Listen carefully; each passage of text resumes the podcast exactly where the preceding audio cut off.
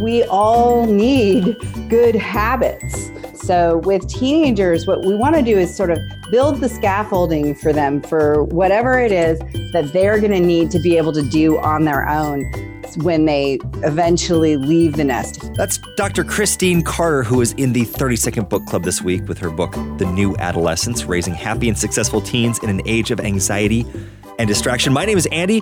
You're listening to the 30-Second Book Club podcast, a place for people who want to read more books and be in a book club, but don't really have time to do either. It's really interesting. Right at the very beginning of the book, you talk about that our kids' adolescence is an opening and an invitation to shift how we spend our parenting time and energy, and how, you know, as stressful as you are, you think, okay, here come the teenage years. Mm-hmm. It's an opportunity for you as a parent as well, and to have some more self-care. I thought that was really interesting. Yeah, it's actually a really important aspect of parenting adolescence is shifting out of your role as their sort of chief of staff and managing all the things. You know, when they're really little, you have to manage everything. You have to manage their bedtimes. You have to tie their shoes for them. You have to make their food for them. There's a lot of physical labor. And one of the most important shifts that can happen for an adolescent is that their parents step out of that role and engage in a different way, right? It's not disengaging from the life of your teenager, which I think a lot of parents, not knowing what to do, sort of throw up their hands and just accept distance. I'm not saying accept distance. I'm saying shift your energy towards modeling the behaviors that you want your children to do. So, you know, if you want them to get enough sleep, you know, as adults, we need to do this ourselves. If we want them to spend in-person time with their friends, sort of real life connections, that's the opposite of get off your phone, right? Like, you know, if we want them to do that, we need to do that too. So, it's a great invitation to become a happier parent, basically, right? Like doing the things that we need to take care of ourselves is actually a very important way to influence your teenager. And it's not the only thing that we do, but it's perhaps the most delightful thing. And you talked about it a little bit there. You know, a lot of parents become passive or permissive, and you talk about the three types of parenting. I think this is really interesting: authoritarian, permissive, and authoritative. Yes. Yeah. So dive into that a little bit more, and, you know, which one should we be? Well, we should be authoritative. This is really confusing, and I always wish that somebody would invent better names for it, but I end up using the names that the labels that the researchers use, because there is a lot of really good research about these three different parenting styles. So authoritarian is like the dictator. That's the sort of what we think of as the old school father role, sort of heavy-handed, controlling, just sort of tells kids or teenagers what to do. It's a low warmth role. So authoritarian parents can be very controlling or directive, and don't tend to be very affectionate as well, or warm. You know, you don't necessarily have to be physically affectionate, but like the sort of warm emotionally. So authoritarian, that's the first one, sounds a lot like authoritative, which is what we want to be, which is, and especially with, this goes for kids of all ages, but it's especially with teenagers really important to be high in warmth, really warm and engaged emotionally. That can mean physically affectionate as well, but also providing structure without being too controlling, right? So it's not stepping away from your role as a parent to provide support, to provide structure, to provide guidance. That piece of it is there. It's just not as overtly directive. And then the last one is the permissive parent. As a society, we've fallen into permissive parenting. By far, this is the biggest category. And it retains the warmth of the authoritative parent, but it removes the structure. of that parenting style. So it's the permissive parent rarely says no, really wants to be liked, and is worried, tends to be a little bit anxious about what their kids think of them. I thought this was kind of interesting. So, talking about parenting, and sometimes the biggest struggle about parenting is you look at your kids and you think, I've told my kids this. I say, you have so many things that we didn't growing up. You've got, I played computer games and video games when I was a kid, and I was dial-up internet, and and I go, you kids have your own computer, you've got your own phone. You talk about the happiness paradox. We think as parents, well, this should just make growing up so much easier, but I think it makes it harder as you talk about that happiness paradox. Yeah, I think it makes it a lot harder. And one of the things I didn't realize when I wrote Raising Happiness when my kids were littler is that one of the key components of happiness and just, being content with your life is the ability to deal with discomfort. And having all the devices and the gaming and everything, it really reduces the amount of time kids spend being uncomfortable, basically, right? If you're bored, you just play a game. Or if you're anxious, you can distract yourself with your phone or your iPad or whatever might be there. And the problem with this is that you don't get to just numb the uncomfortable emotions like anxiety or discomfort or whatever you might be distracting yourself from, because you don't get to selectively numb emotions. So when our kids distract themselves from their anxiety or their boredom or whatever might be going on, they tend to also, they don't feel those emotions, they numb them. But then they also are numbing the positive emotions that might have been coming their way. So this is why it can be harder for kids today to feel gratitude, for example, for all that they have, or to feel, things that are really important in life, a sense of hope or optimism or even control, a sense of control over your own life. So, their range of emotions is narrowed to like nothing really bad, but nothing really good either. And that makes us less happy. So now let's move on to something that I thought is really cool. And this kind of dovetails from you were talking about you want to be authoritative, not authoritarian. Mm-hmm. I had to reread that again. And part of that is dictator versus authoritative. Right. Yeah. Okay.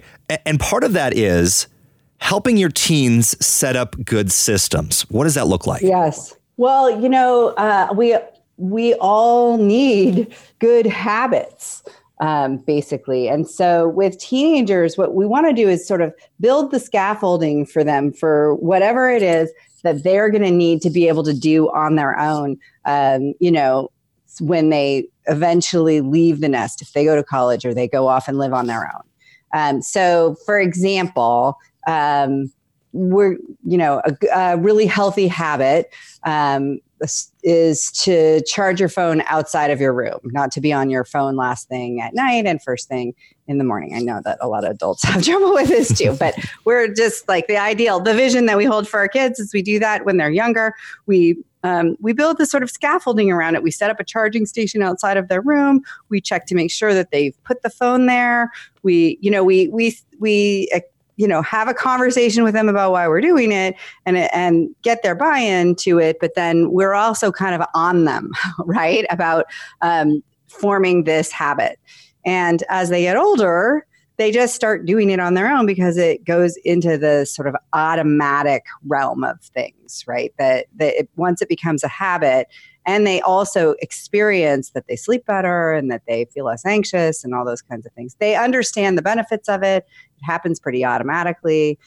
By the time my kids were juniors in high school, the older ones, we don't do anything with it. They just automatically do it. So you slowly remove the scaffolding, and when we notice that they're not doing you know, meeting our expectations, right? Like, because of course the phone drifts into their bedroom at night eventually, especially like over vacations and things like that. You know, we just ask them about it. What's your plan, right? How, like, what's going on? How does it make you feel, right? And, you know, by the time kids are 16 or 17, if you've been at this for a little while, they pick themselves back up and sort of get themselves back on track in a beautiful way. So speaking of, you know, your phones and charging them outside your room and just the struggle that comes from kids and screen time, man, I was shocked by the graph on page 76 where mental well-being after 1 hour of digital screen engagement just drops. I know. And so I know. I'm thinking, what, I mean, how do I, because I mean, my kid, they're on their, we're pretty good during the week, right? You know, there's school, there's structure, but then it's the weekend, it's a free for all. And I'm thinking, you know, right. What's the antidote? What do we do as parents to get it down to as close as we can to that hour? I know. Okay. So the first thing is that parenting is really important here. There was just this month, another study released about how even with older teenagers, having their parents enforce things like bedtimes, the parents have a lot of influence, right? So the first thing I like parents to do with the devices especially is remember that they are the parent and they might not be able to use social media as well as their kids. They might not be able to do very much relative to their kids, but even older teenagers still need parenting in the virtual worlds that they're spending so much time in. So it is up to us as parents to provide that structure, to set the sort of limits. And the best way to do it is to just like constantly tell them to get off their phone, but to really help them structure their day so that there's just other things happening, that they're not so tempted all the time. So in your household, making sure that phones are nowhere near the dinner table, for example, yours included, you know, and letting your teenagers police you as well. So in our household, you know, we've just banned phones from the kitchen because we eat in the kitchen a lot. And so meal times can be without phones, getting them used to it, even if they're eating alone, right? Like having some regular meal times. The car is another important one. If you live somewhere where you do a lot of driving, making sure that the kids are not on their phones in the car. This is really important for when they're driving themselves. Really important for us to model as well, but it's also like gives them the brain activity is really different when they're driving around, looking outside of the car. So, you know, in our household, it kind of comes and goes. There are times when, and my teenagers are older now, you know, so the two older ones are in college and they'll come home from college and I'll be like, okay, we're driving to my parents' house, the grandparents' house. And, it's about a half an hour drive and all the phones, including mine, are going in the trunk, right? Because I don't want to deal with it, right? Like I don't want to have to remind them. I don't want to have to nag them. Like we just look for structural solutions wherever we can to, and by structural solutions, I mean like non-nagging type solutions. Like the phone is just not there with you. All right. So let's talk about this. Focus. And how you help your kids. And I think this would help, you know, this would help adults too. You talk about maybe you just need to have a study hall. So this comes from my own adolescence before we had computers even, right? I'm older than you. So I went to a boarding school where we just went from 7:30 to 9:30 every single night to a room called study hall. And like we came completely prepared, right? And maybe some people went to the bathroom, but there was like a proctor and stuff. Like basically we just sat down and focused for 2 hours. This is completely mind-blowing to most kids today. Like that you just sat down and read and did your work. You like hand wrote your papers. You just did it for 2 hours. This is an interesting sort of case study in focus that, you know, the fact that kids today really have a hard time doing the kind of deep work that as teenagers, most of us did regularly. Like my friends who didn't go to boarding school obviously didn't, you know, go to a room called study hall, but they probably only had like the radio on in the background if there was any form of distraction. So deep work is important. Focus is important for being both happy and successful. Our kids will never gain any sort of mastery if they can't control their attention. So in our household, we have study hall for us, it's from 7 to 9. And it's like quiet. There are no devices, and everyone in our household is reading or studying. My husband and I read, and we actually take turns proctoring it because otherwise it doesn't happen. Right. Such a cool idea. And you heard it from her. You know, it's okay to have the radio on. I'm, you know, here, KTIS, you can have us on.